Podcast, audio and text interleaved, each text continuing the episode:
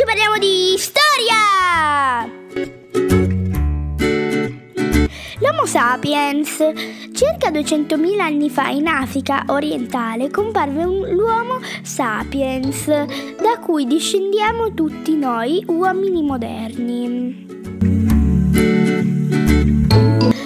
Espressione, che significa uomo sapiente, indica infatti la nostra specie, l'unica specie tuttora vivente del genere Homo.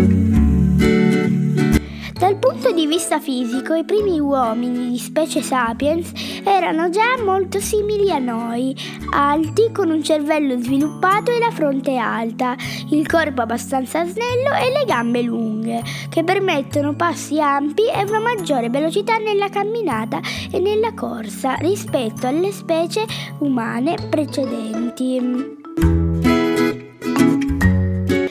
L'Homo sapiens convisse per un lungo periodo con l'uomo di Neanderthal ed è possibile che proprio l'arrivo dell'Homo sapiens sia stata una delle cause dell'estinzione dei Neanderthal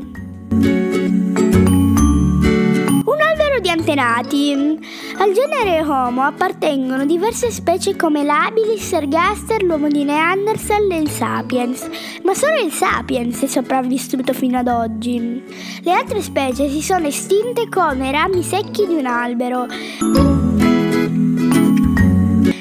importante comprendere che queste specie non si sono succedute nel tempo, trasformandosi una nell'altra, ma sono vissute contemporaneamente, anche per lunghi periodi. Possiamo quindi rappresentare l'evoluzione dell'uomo come un albero con tanti rami. Gli studiosi stanno ancora cercando le radici, cioè l'antenato comune a tutte queste specie.